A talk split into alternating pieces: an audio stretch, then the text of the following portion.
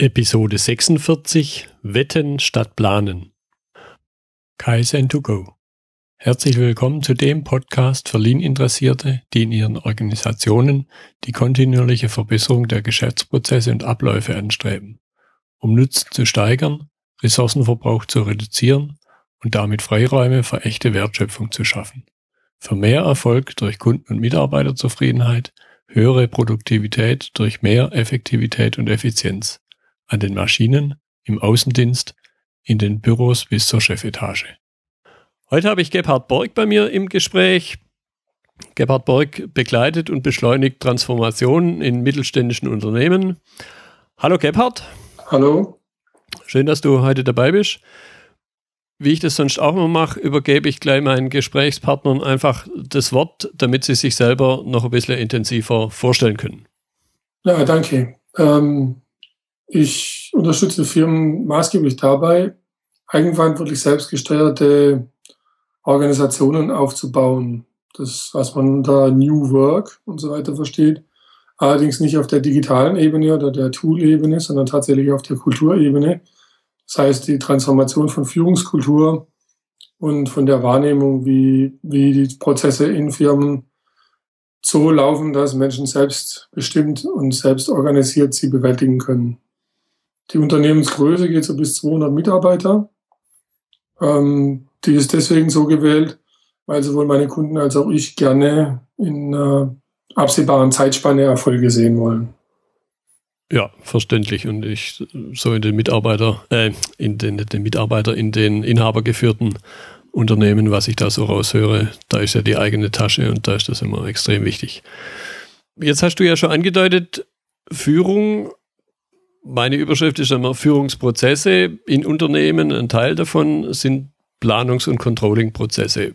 Und über das Thema wollen wir uns jetzt heute ein bisschen unterhalten. Was ist in deiner Wahrnehmung das grundsätzliche Dilemma bei letzten Endes allen Planungen in Unternehmen, sei es jetzt der BWL-Teil, der betriebswirtschaftliche Teil oder eben jetzt in meinem Fokus mehr Prozesse und Projekte? Das zugrunde liegende, der zugrunde liegende Widerspruch ist bestimmt, dass in der Planung die Zukunft ein Stück weit vorweggenommen wird. Und wenn dann die wirkliche Zukunft von der geplanten Zukunft abweicht, dann neigt man dazu, die wirkliche Zukunft zu übersehen. Also man nimmt sie, man nimmt sie nicht mehr so wahr. Das heißt, die Planung gaukelt uns eine Zukunft vor, die tatsächlich ein, anders eintritt. Wenn man das an einem betriebswirtschaftlichen Beispiel kurzen Beispiel äh, ersichtlich machen möchte, wäre das so eine Renditesteigerung, die dieses Jahr in irgendeinem Produktsegment kaum die 20 Prozent geschafft hat. Ja, da wären 20 Prozent super gewesen. Sagt man halt ambitioniert für das nächste Jahr, plant man 20 Prozent für das nächste Jahr ein, ein. Dann ändert sich allerdings der, der Umsatz oder das ändert sich das Marktumfeld. Und dann wären im nächsten Jahr unter Umständen durchaus 30 Prozent möglich gewesen. Allerdings haben wir eben diese 20 Prozent eingeplant. Wir halten am Plan fest und wir sind auch total glücklich, dass wir 20 Prozent geschafft haben und haben aber da die wirtschaftlichen Möglichkeiten, die der Markt hergegeben hätte, in Wirklichkeit damit verfehlt. Das ist so das Kernthema von Planung. Ähnlich passiert das auch mit in Produktionsprozessen. Ich habe mal eine Firma begleitet, die hatten einen riesen Plan gemacht, wie sie ihre Produktions ähm, wie sie ihre Produktion planen können. Ähm, dann habe ich sie irgendwann mal gefragt, äh, wie hoch ist denn euer Planungshorizont oder wie lang ist der? Haben sie gesagt, in der Zwischenzeit fünf bis sieben Tage, waren sie sehr stolz drauf. Dann habe ich sie gefragt, in diesen fünf bis sieben Tage, wie oft ist es euch gelungen, in den letzten drei Jahren den Plan zu erfüllen? Also, dass dieser Plan sieben Tage lang gehalten hat. Dann hat mich der Produktionsleiter kurz angeschaut und hat gesagt, nicht einmal. dann war meine Gegenfrage, warum versuchst du nicht mit den Störungen klug umzugehen, anstatt zu planen? Und darauf kam dann Schweigen. Und das ist, glaube ich, das Kerndilemma. Also die Wirklichkeit überholt eigentlich immer unsere Pläne. Du hast vorhin ja ein positives Beispiel gebracht, äh, wo man dann ein Stück weit sein Potenzial nicht ausgeschöpft hat, das man im Grunde gehabt hat. Ich erlebe es auch durchaus in der anderen Richtung. Auch so unter der Überschrift, dass nichts sein kann, was nicht sein darf, wo man dann eher überoptimistisch ist. Das heißt, ich habe dieses Jahr die 10% nicht geschafft, vielleicht nur 5%, dann mache ich halt nächstes Jahr 15%. Genau. Was ja noch eigentlich sogar fast noch schlimmer ist. Ja, also durch den Plan verschwimmt der Blick auf Realität. Ja. Also ich beschreibe es auch gerne mit einer Milchglasscheibe. Plan ist halt eine Milchglasscheibe. Und auf der einen Seite ist die Realität, auf der anderen Seite ist mein Unternehmen. Und sowohl im Guten wie im Schlechten nimmt mir die Milchglasscheibe halt einen Teil von meiner möglichen visuellen Wahrnehmung. Das macht eben den Plan. Das ist ein Problem. Mhm. Ja. Du hast jetzt schon ein paar Folgen angedeutet. Wenn wir das jetzt noch ein bisschen sagen wir mal, greifbarer auch auf betriebswirtschaftliche Aspekte runterbrechen. Was für Folgen ergeben sich aus dieser Planungsunsicherheit, aus dieser ja, Milchglasscheibe, um bei dem Begriff zu bleiben? Daraus ergibt, ergibt sich eigentlich als allererstes, wir haben einen riesen Intelligenzverlust. Also die, die meisten Menschen, wenn man Pläne macht, versuchen wir Menschen uns tatsächlich an diesen Plan zu halten. Ähm, und wenn wir den Plan haben, dann, dann bekommen wir Sicherheit. Wenn wir den Plan erfüllen, sind wir gut. Also der, die Planerfüllung sagt uns, du bist gut. Und dafür belohnen wir uns dann. Und wenn uns dann die Wirklichkeit, vor allem wenn sie negativ ausfällt, überrascht, sind wir eigentlich handlungsunfähig. Und das heißt, dass wir zum einen uns eine Sicherheit vorgaukeln, die wir nicht haben, und unsere Intelligenz gar nicht in den Umgang mit der Unsicherheit geht, sondern in ähm, die Planerfüllung geht unsere Intelligenz rein und zum anderen ja, gibt es oft genug Schockstarre, wenn die Wirklichkeit sich halt dann doch Bahn bricht und wir sind vollkommen handlungsunfähig als Unternehmen, wenn, wenn, wenn das passiert und der Abstand zwischen Wirklichkeit und Plan enorm ist. Das kommt ja dann, das, du beschreibst es im Negativsten, wenn ich jetzt mal deine Kaskade so weitersetze, dieses Jahr wollen wir zehn Jahre machen, zehn Prozent machen, wir machen aber nur fünf, Deswegen nehmen wir uns nächstes Jahr 15 vor, da machen wir aber nur vier. Dann nehmen wir uns halt im dritten Jahr 25 vor, machen aber tatsächlich jetzt schon Renditeverlust. Ja? Mhm. Und das vielleicht schon seit drei Jahren. Dann steht plötzlich die Insolvenz vor der Tür und wir haben es gar nicht gemerkt, weil wir mit unserer Intelligenz immer konzentriert waren, darauf den Plan einzuhalten und auch immer gute Argumente hatten, warum es nicht funktioniert hat. Aber wir haben halt überhaupt nicht darauf reagiert. Ja. Das heißt, der Plan nimmt uns eigentlich unsere Fähigkeit, mit Unsicherheit, mit Turbulenz, mit Dynamik umzugehen. Aber das ist eine Kernfähigkeit von uns Menschen. Und das ist die Folge, die große, das sind die Folgen, die uns dann passieren in den Firmen. Wir sind perplex, wir sind in Schockstarre, wir reagieren mit noch mehr Optimismus mhm. oder mit diesem, das muss jetzt aber, dieses Jahr muss es klappen. Also es kann gar nicht sein. Okay, jetzt wird man uns mit Sicherheit ja nicht unterhalten, wenn du nicht eine Alternative zu dem Thema hast. Erzähl ein bisschen was über deinen alternativen Ansatz dazu. Ja, die, die Alternative entsteht eigentlich genau darum, daraus, sich einen Begriff dafür zu finden, wenn ich jetzt nicht mehr plane, wenn ich mich nicht mehr auf den Plan verlassen darf, was mache ich denn dann tatsächlich? Und ähm, nach einigen ja, Jahren kann man schon fast sagen, wo ich nach dem Begriff gesucht habe, wenn ich mich gegen den offensichtlichsten immer gewehrt habe, weil ich ihn als negativ interpretiert habe, habe ich mich geschlagen gegeben und habe gesagt, es ist Wetten. Also die Alternative zum Planen ist Wetten und das klingt, und das verstehe ich auch erstmal, total ja, unseriös.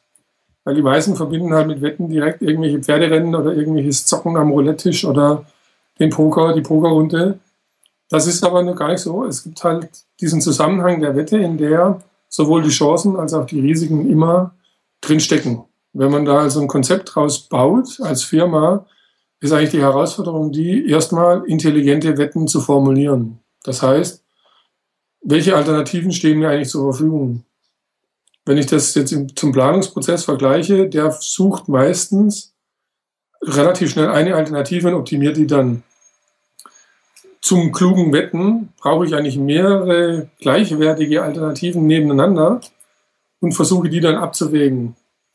Das heißt, ähm, meine Alternative ist, plane nicht, sondern formuliere kluge, klar verständliche Wetten, auf die man dann auch zum Beispiel sein Geld setzen kann. Ähm, ne, ein Beispiel, das ich aus meiner kürzeren Vergangenheit habe, ist ein Kunde, der sagt, ich habe drei Kundensegmente. Eins davon ist mein Hauptumsatzträger, aber nicht mein Haupt, also die Rendite liegt in den anderen beiden Kundensegmenten, die ich gerade entwickle. Meine, die Energie von meiner Firma muss ich irgendwie so aufteilen und ich muss mir jetzt überlegen, auf welches Kundensegment wette ich in Zukunft. Also ich habe drei Kundensegmente, die ich relativ gut vergleichen kann, verstehen auch meine Mitarbeiter, kennen meine Mitarbeiter. Ich weiß, was ich in den Kundensegmenten jeweils zu tun habe und jetzt überlege ich mir, auf welches Kundensegment wette ich für die Zukunft und welche Konsequenzen hat das in meiner Handlung. Also welchen Einsatz, das ist dann Geld, Zeit, Kapazität, Betriebsmittel und so weiter, stecke ich in die vielversprechendste Wette. Mhm. Und wie überprüfe ich dann, ob die Wette eintritt, so wie ich sie erwarte, oder ob die Wette besser eintritt oder wie, ob sie schlechter eintritt? Also wie entwickle ich ein Feedback-System zu meiner Wette, das mir regelmäßig sagt, wie die Wirklichkeit tatsächlich aussieht und ob mein Wetteinsatz sich bezahlt macht oder halt nicht. Mhm. Das ist die Alternative. Ja.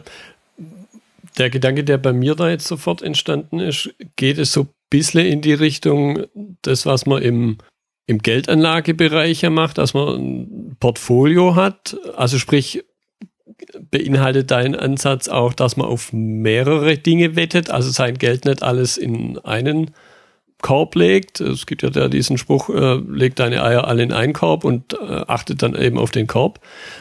Ist das da mit drin oder ist dann immer noch der Gedanke, ja, ich suche mir von mehreren Optionen eine aus? Also die, für, ein, für ein Gesamtunternehmen ist es natürlich auch, beinhaltet das Konzept absolut diese Risikostreuung. Also wenn ich jetzt hergehe und sage, ich mache ein Portfolio von Wetten, gilt das für das Unternehmen auf jeden Fall. Es ist, also jetzt, man könnte zum Beispiel auch hergehen und sagen, ähm, ich teile mein Unternehmen anders auf. Ich sage, okay, ich habe zum einen meine, mein, mein Verkaufsstrang, das heißt, ich kann an meinen Preisen beziehungsweise an den Dienstleistungen, die ich gegenüber dem Kunden oder dem Markt anbiete, was drehen. Ich kann nach innen, ich kann an meinen, an meinen Prozessen arbeiten, die meine Firma betreffen. Ich kann versuchen, meine Prozesse zu optimieren. Oder ich kann zum Beispiel die Schlagrichtung wählen. Ich, ich gehe in Richtung Lieferanten und versuche meine Einkaufspreise zum Beispiel zu optimieren oder meinen Einkaufsservice zu verbessern dass ich äh, neue Dienstleistungen, das gehört ja irgendwie immer zusammen. Und dadurch habe ich ja von vornherein in einer Firma so ein, ein Portfolio. Ja? Mhm. Nichtsdestotrotz muss ich mir immer, immer wieder überlegen, also nicht nur in Jahresschreiben, sondern unter Umständen auch viel kurzfristiger, worauf setze ich jetzt mein Hauptaugenmerk? Also wo geht jetzt, wenn ich irgendwo Zeit freisetze oder wenn ich irgendwo Geld einsetze, wo setze ich das ein? Also setze ich zum Beispiel jetzt Geld in im Marketing wette ich also auf neue Kundensegmente mit höheren Preisen oder setze ich Geld in Technologie, wette ich auf Prozessoptimierung, ja? oder mache ich eine Mischung, dass ich sage, so und so viel geht in Marketing, so und so viel geht in die Prozessoptimierung. Das alles geht tatsächlich auch mit diesem Wettschema und ich würde jedem, jedem Unternehmen empfehlen, ein Portfolio zu machen von Wetten. Also nicht nur eine Wette am Laufen zu haben, sondern mehrere. Und man könnte dann noch hergehen und sagen, ich könnte diese Wetten auch nach Risiko streuen. Das heißt, Hochrisikowetten, wie zum Beispiel das Marketing für ein neues Produkt, ähm, bekommt relativ wenig Ressourcen, beinhaltet aber die Chance, überdurchschnittlichen Erfolg zu erzielen. Also das drei, vier, fünf, sechsfache von dem, was ich mir vielleicht vorstellen kann, als Chance. Ja. Während ich auf der anderen Seite sage, ähm, die Optimierung meiner Prozesse und so weiter bekommt, keine Ahnung, 60, 70 Prozent meiner Ressourcen. Ähm, ich, weil ich aber weiß, dort ist halt der Optimierungs, die Optimierungsmöglichkeit, also die Chance der Rückbezahlung ist relativ gut ersichtlich, aber viel, viel geringer. Also da werde ich kein Vielfaches rausholen, sondern da hole ich vielleicht 10 Prozent oder 8 Prozent oder 12 Prozent Optimierung raus. Aber sie ist wesentlich sicherer. Mein Einfluss darauf ist wesentlich größer als bei der Marketinggeschichte. Hm. Okay. Also von daher, ja, klar, Portfolio und auf jeden Fall mischen. Ja, okay. Jetzt ist es ja ein neuer Gedanke, mal von dem Thema Begrifflichkeit mal ganz abgesehen. Was für Reaktionen erlebst du jetzt seitens Mitarbeiter in einem Unternehmen? Ich will noch gar nicht direkt auf Führungskräfte, da kommen wir dann auch noch, aber einfach von dem normalen, in Anführungszeichen, Mitarbeiter. Was sind da so die typischen Reaktionen? Anfänglich ist die Reaktion meistens erstmal Angst. Das ist auch in sich sehr gut verständlich, weil der Plan, den man ja hatte, der gibt der Sicherheit. Also im Plan steckt Sicherheit. Im Plan weiß ich genau als Mitarbeiter, wenn ich zum Planerfüllung beitrage, wenn ich im Plan bin, wenn ich im Soll bin, dann kriege ich gute Bewertungen, dann geht's mir gut. Dann gehe ich davon aus, dass sich äh, die Führung auch Gedanken gemacht hat, dass der Plan für uns alle zusammen halt gut ist. Und dann ist es auch gut für die Firma. Das ist ja ein, ein hohes Maß an Sicherheit. Wenn ich jetzt äh, umschwinge auf die Wette, dann schwingt ja in der Wette tatsächlich immer dieses Risiko des Versagens, dieses Risiko des Verlustes mit. Und das bedeutet immer Unsicherheit. Also in der Wette steckt die Unsicherheit mit drin. Ähm, ich beschreibe es dann so, man hat das Risikomanagement schon inkludiert, es ist schon dabei. Das bedeutet aber natürlich auf der Mitarbeiterebene, dass die äh, zu lernen haben, wie gehe ich mit dieser Unsicherheit, die da jetzt ist, um.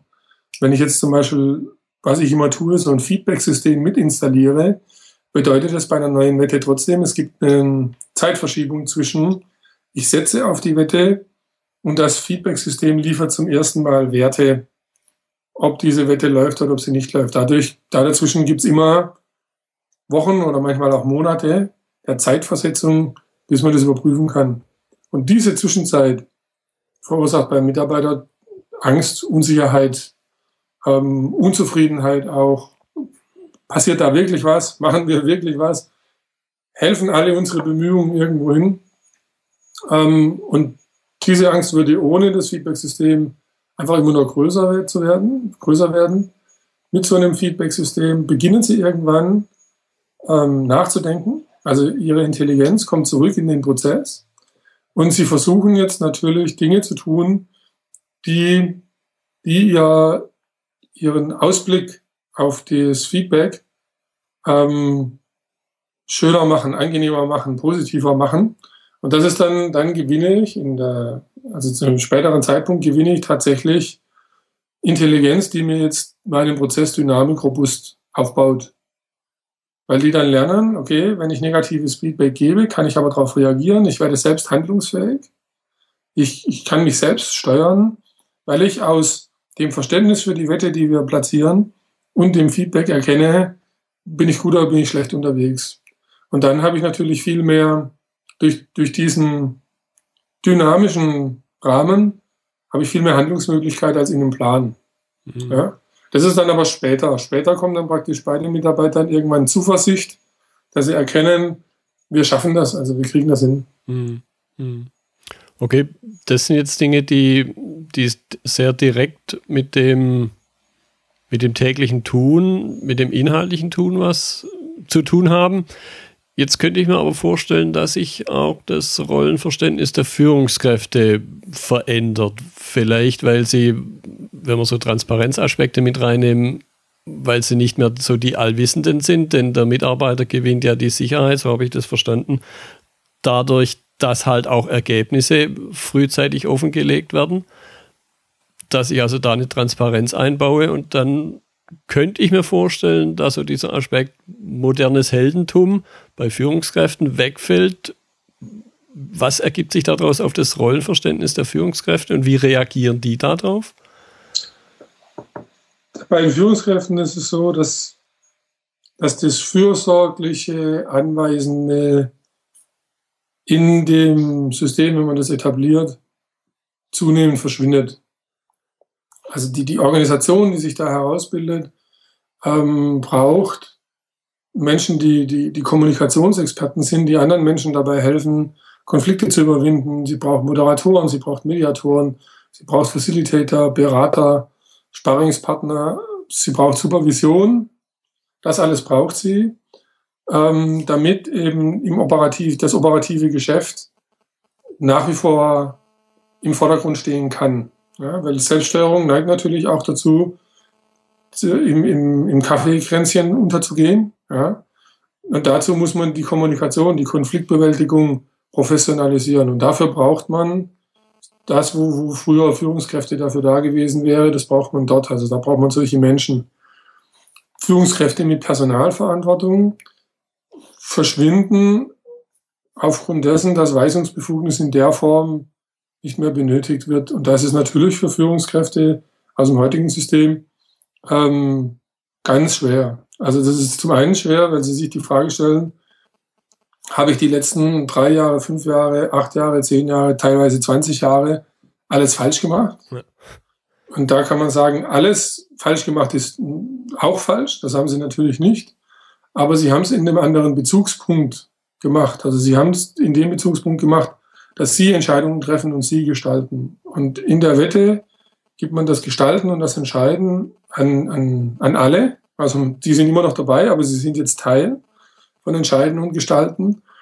Ähm, das fällt ihnen sehr schwer. Und das Zweite, es gibt natürlich Menschen, die, die arbeiten ihr Leben lang in diese Karriere hinein. Also die haben unglaublich viel in so eine Karriere investiert. Da, das ist, das ist ähm, private Lebenszeit, das ist äh, eine klare Dominanz von, also zeitliche Dominanz im Leben, in der Arbeit und so weiter und so fort. Und die erleiden auch einen ganz persönlich individuellen Verlust dann, wenn man in diese Richtung geht, ähm, von diesem ganzen Einsatz. Ja. Das passiert tatsächlich Führungskräften in den, den Organisationen. Wobei jetzt bei mir in meinem Kundenumfeld meistens die Hierarchie noch nicht so stark ausgeprägt ist, dass das so viele Menschen betrifft. Und ich oft wirklich auch Menschen finde, vorfinde, Führungskräfte vorfinde, die, die grundsätzlich die Fähigkeiten zu, moderat, zu moderieren oder Coach zu sein oder zu, zu sparen auch schon ausgebildet haben. Und dann geht's eher auf die tatsächlichen Statusverluste. Also es reduziert sich dann irgendwann auf die Statusverluste. Also was passiert mit meinem Einkommen? Mhm. Was passiert mit meinem Firmenwagen? Ähm, was passiert mit meiner Freiheit, mit meiner Arbeitszeit umzugehen? Ja? Ähm, was passiert mit diesen Dingen? Und da findet man meistens gute Lösungen. Mhm. Ja, ich, ich könnte mir gut vorstellen, dass an der Stelle eben auch der Wert des externen Impulses, zum Beispiel in deiner Form, eben wertvoll ist, weil du diese Effekte kennst und da dann die, nennen wir es durchaus Betroffenen eben auch auffangen kannst. Ja, absolut. Also das ist ähm, in, in beider Hinsicht, also für, für, für eine Firma, die sich für sowas entscheidet. Ähm, man kann zwar ein paar Spielfelder aufmachen und das mal ausprobieren, aber wenn man sich tatsächlich entscheidet als Firma, ähm, dieses zentrale Element Planung mehr in Richtung Wette zu entwickeln, zieht das halt Konsequenzen nach sich wo man irgendwann auch sagen muss, das ist dann unser neues Angebot an Führungskräfte. Und das, da können wir die auch drin unterstützen, wir können sie darin ausbilden. Also da geht viel, das geht aber nur mit externer Hilfe. Das haben die wenigsten Unternehmen in sich schon so da, dass sie das strukturiert durchführen könnten. Ähm, und es gibt aber auch die andere Seite, dass man halt irgendwann in die Konsequenz geht bei Führungskräften, die sich dem absolut verweigern. Dass man da halt die Frage stellen muss, ja, ist es dann noch deine Firma? Braucht aber natürlich auch die Konsequenz wieder in der Firma, diesen Weg zu gehen, tatsächlich. Und auch das ist in meiner Erfahrung in der Firma selbst nur dann möglich, wenn der, äh, wenn der Geschäftsführer selber sich zu so einem Experten der dezentralen Unternehmenssteuerung und so weiter entwickelt hat. Ja, dann kann man das durchziehen. Aber ich denke, bei den meisten Mittelständlern ist das ohne externe Unterstützung Mhm. Sehr schwer. Mhm. Mhm. Ja, ja. Du hast es gerade schon ein bisschen angedeutet, mal ausprobieren. Was würdest du jetzt einem Unternehmen empfehlen, die sagen, hört sich spannend an, ich will aber noch nicht gleich reinspringen ins Wasser, ich möchte mal nur so einen großen Zehen reinstrecken. Was wäre da so ein, so ein Ansatz, das zu testen? Ist es überhaupt vorstellbar? Also ein Ansatz, den, den man sicherlich fragen kann, ist äh, einfach mal ein, ein oder zwei Tage Workshop zu investieren und es mit eigenen Firmenbeispielen durchzuspielen. Also man hat irgendwie gerade aktuell einfach eine, eine, Entscheidung vorliegen oder man hat in den letzten zwei Jahren irgendeine Entscheidung getroffen, also sich eine Struktur, große Strukturmaßnahme wie zum Beispiel die Implementierung von einem CRM-System oder ähm, irgendwelche oder die Entscheidung hin zu einer Automatisierungsinvestition irgendwo im, im Produktionsbereich oder sonst irgendwas. Und das will man gerade machen. Oder man hat es vor kurzem gemacht und kennt noch, hat noch die ganzen Erfahrungen emotional was hat da alles eine Rolle gespielt bei den Entscheidungen und so weiter. Und das könnte man im Prinzip als firmeneigenes Beispiel nehmen und es mal durchspielen als Wette. Mhm. Also was wäre passiert, wenn wir Wettalternativen dazu entwickelt hätten? Wen hätten wir wetten lassen? Also wer, wer hätte wetten dürfen? Ähm, wenn die hätten wetten dürfen, wie hätten wir mit denen kommuniziert und so weiter und so fort, um diese Wetten überhaupt zu platzieren. Ähm, und dann kann man das äh, einfach mal durchsimulieren. Das ist, das geht in ein, zwei Tagen relativ gut und man hat halt diesen Vergleich. So wäre es auch emotional mit einer Wette gewesen. Das wären die ganzen äh, Baustellen gewesen, die wir bei der Wette zu berücksichtigen gehabt hätten. So haben wir es entschieden oder so war unser Entscheidungsweg. Und wenn man das vor kurzem entschieden hat, dann sieht man auch ein bisschen, wie läuft gerade die Implementierung. Mhm. Ja? Dann könnte man auch darüber sprechen, was wäre denn der Unterschied, wenn wir das mit der, auf Basis von der Wette implementieren würden? Und was ist der Unterschied, so wie wir es jetzt implementieren? Also gibt es irgendwelche Probleme, wo wir sagen, boah, mit denen haben wir gar nicht gerechnet? Wäre das mit der Wette anders oder wäre das mit der Wette genau gleich? Ja? Ähm, das ist so eine Möglichkeit der Simulation. Eine zweite Möglichkeit ist sicherlich, äh, das kenne ich jetzt auch von zwei, drei Interessenten, die das Konzept schon mal gehört haben, die das gemacht haben. Ähm, das finde ich auch ganz witzig. Man geht einfach her, kauft sich äh, Pseudo-Geld. Also es gibt so Geldsimulationen von Euros. Man kauft sich da relativ viel, also was weiß ich mal so eine Million. Ähm, man bringt einen großen Geldkoffer mit zur nächsten Führungsentscheidung, wenn man über so eine Implementierung entscheiden will. Man gibt jedem 300.000 oder 150.000 oder 200.000, je nachdem, was das Vorhaben an Aufwand im Moment gerade abbildet und sagt jetzt, okay, wir haben zum Beispiel bei der, bei, bei, bei so einer CRM-Implementierung oder sowas, wir haben jetzt die vier Lösungen. Entweder wir lösen unser komplettes EDV ab und holen uns ein neues Komplettsystem, ERP, CRM, was weiß ich, alles mit drin, Buchhaltung. Oder wir haben als zweite Lösung nur die CRM-Lösung, müssen aber eine Schnittstellen, Geschichten entwickeln und so weiter und so fort. Oder wir schmeißen unser bisheriges Konzept komplett über den Haufen, steigen aus unserem ERP aus und setzen auf irgendwie was ganz Modernes, das irgendwie mit Social Media und sonst irgendwas arbeitet. Und die drei haben unterschiedliche äh, Aufwände, intern, extern und so weiter. Und jetzt sage ich einfach mal zu den, zu den Entscheidern, anstatt jetzt ähm, das jetzt so zu entscheiden, wie man das bisher entschieden hat, sollen sie einfach mal das Geld wirklich in die Hand nehmen, das ich mitgebracht habe, das falsche Geld, in die Hand nehmen und sollen es auf die Lösung setzen, äh, tatsächlich, die sie, von der sie sagen, da kriege ich das Geld, das ich jetzt setze, auch wieder zurück.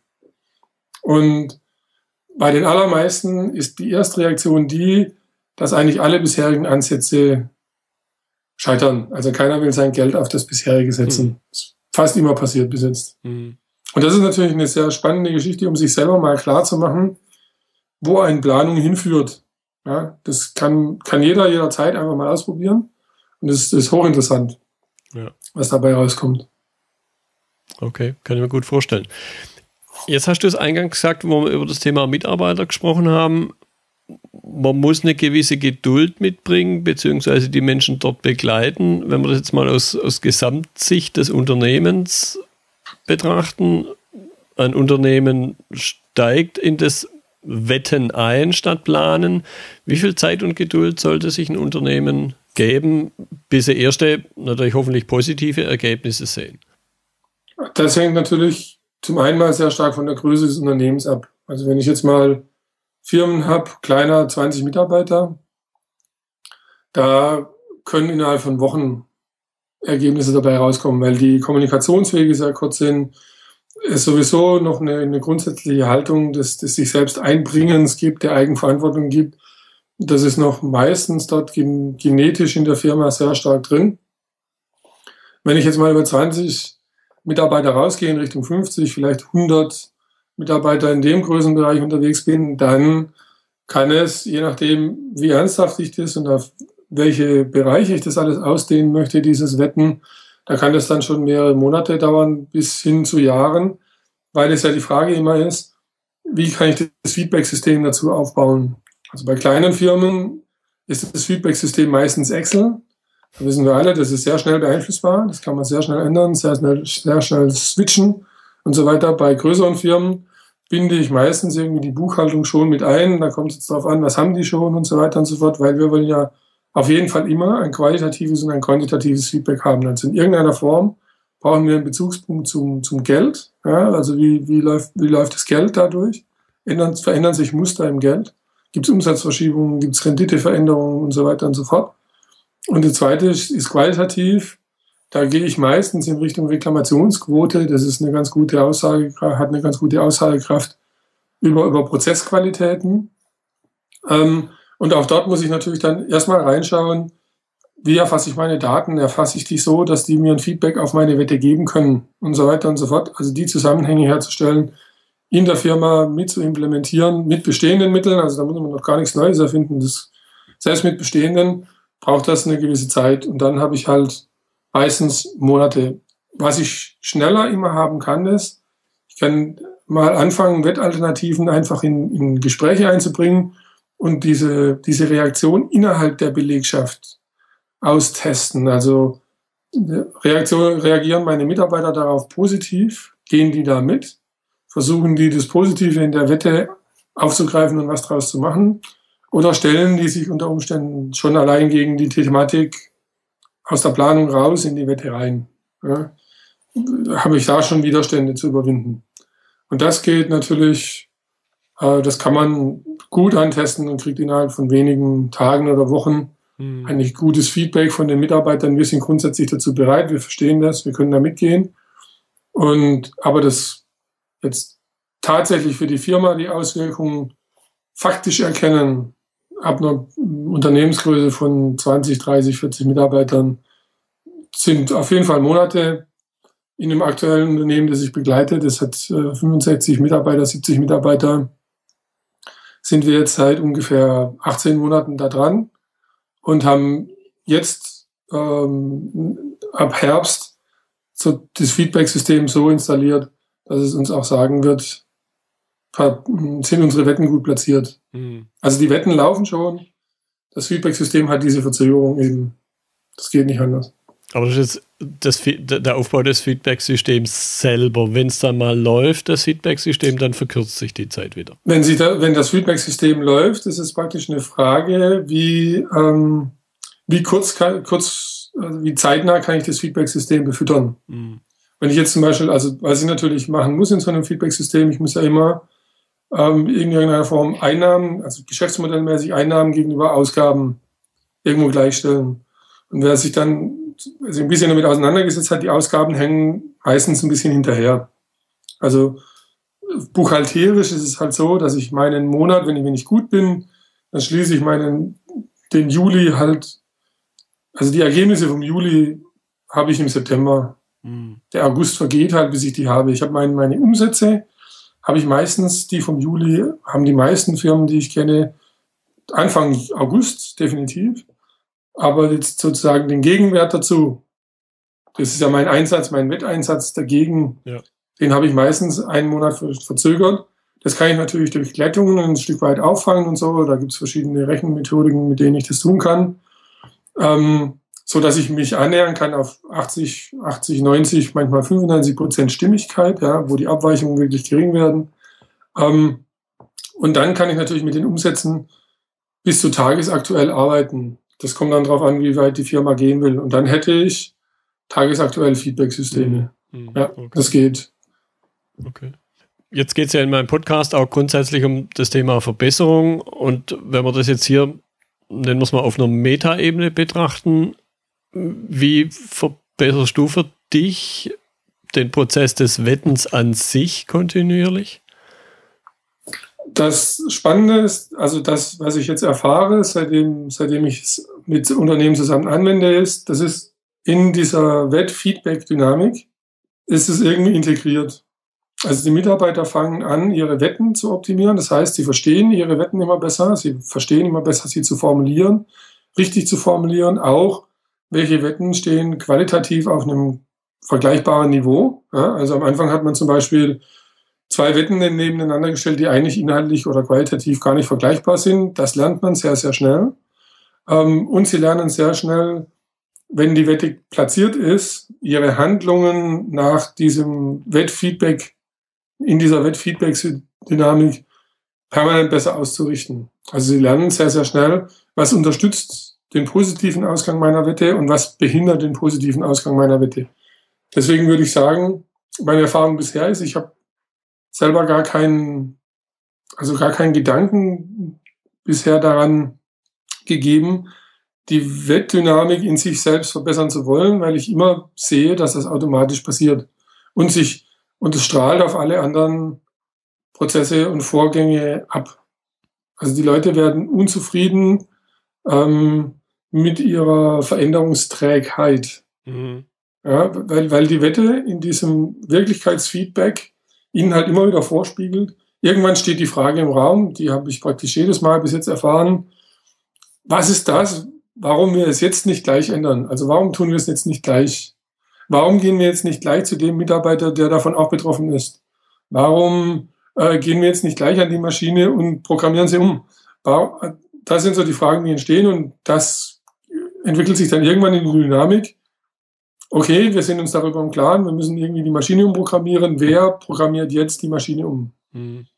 Und das ist natürlich kontinuierliche Verbesserung irgendwie in sich intrinsisch, wenn man so will, ist das ja. mit drin, wenn die Leute das erstmal akzeptiert haben und danach leben.